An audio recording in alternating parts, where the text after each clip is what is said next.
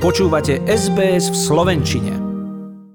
Parlament schválil obrannú dohodu so Spojenými štátmi. Zmluvu podporilo 79 poslancov z koalície aj niektorí nezaradení poslanci. Opozícia bola proti. Tvrdí, že zmluva ohrozuje suverenitu štátu. Koalícia to odmieta. Minister obrany pripomína, že vďaka obranej dohode Slovensko získa aj financie na armádu. Schvaľovanie sprevádzali v parlamente opozičné obštrukcie. Pískanie, sirény či blokovanie rečníckého pultu počas rozpravy.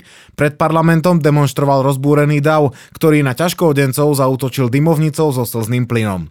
Opozícia sa na prijatie dohody pozera stále rovnako. Nepodporila ju pre obavy z budovania amerických základní, jadrových zbraní či straty suverenity.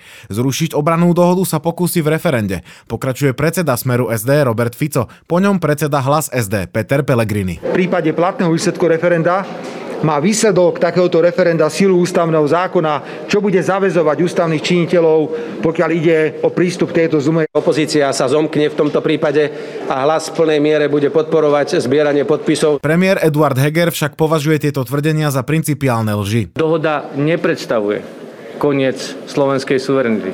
Práve naopak.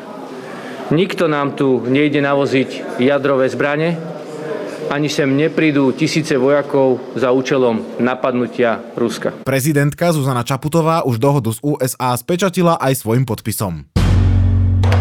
Ministerstvo zdravotníctva spúšťa dobrovoľné očkovanie detí od 12 do 17 rokov posilňujúcou dávkou. Napriek tomu, že Európska lieková agentúra očkovanie detí treťou dávkou stále neschválila, rezort zdravotníctva tak urobil po odporúčaní slovenských odborníkov. Ak je dieťa zaočkované dvomi dávkami vakcíny, problém môže nastať napríklad aj na hraniciach s Rakúskom. Ich systém totiž pri vstupe do krajiny vyžaduje aj tretiu dávku, alebo dve a PCR test. Za ňo si rodičia však musia zaplatiť približne 50 eur. Rakúsko rozlišuje medzi deťmi do 12 rokov a mladistvými nad 12 rokov. V prípade detí do 12 rokov sa na ne vzťahujú tie isté podmienky ako na sprevádzajúcu osobu. Pre mladistvých nad 12 rokov platia presne tie isté podmienky ako pre dospelé osoby. Priblížil Martin Klus, štátny tajomník ministerstva zahraničných vecí. Rodičia v prípade booster dávky budú musieť podpísať súhlas s očkovaním dieťaťa na vlastnú žiadosť. Očkovanie mladistvých bude fungovať podľa štandardnej schémy. Pokračuje Zuzana Eliášová, hovorkyňa ministerstva zdravotníctva zdravotníctva. Záleží od toho, aké prvé dve dávky očkovacie látky malo v prvých dvoch cykloch a následne bude prirodzene nadvezovať ďalšia vakcína. Nie sú tam špeciálne požiadavky vyslovene pre túto vekovú kategóriu. Pediatrička Katarína Vysolajská pre RTVS potvrdila, že pre mladistvých sú dostačujúce aj dve dávky vakcíny. Imunita detí je iná ako imunita starších ľudí. Lepšie reaguje a lepšie si pamätá.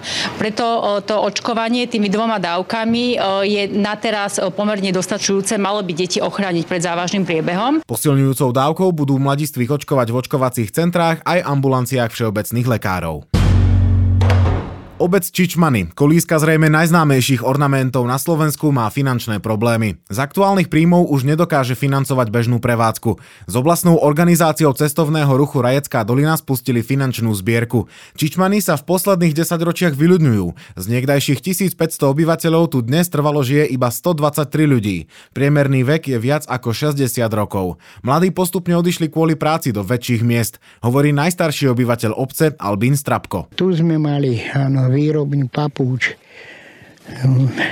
však tam robilo spústu ľudí na dve zmeny. Dalo sa existovať. Ornamenty obce využívajú mnohí podnikatelia. Keďže ľudové motívy nie je možné autorsky chrániť, obci za využitie prispieje málo kto.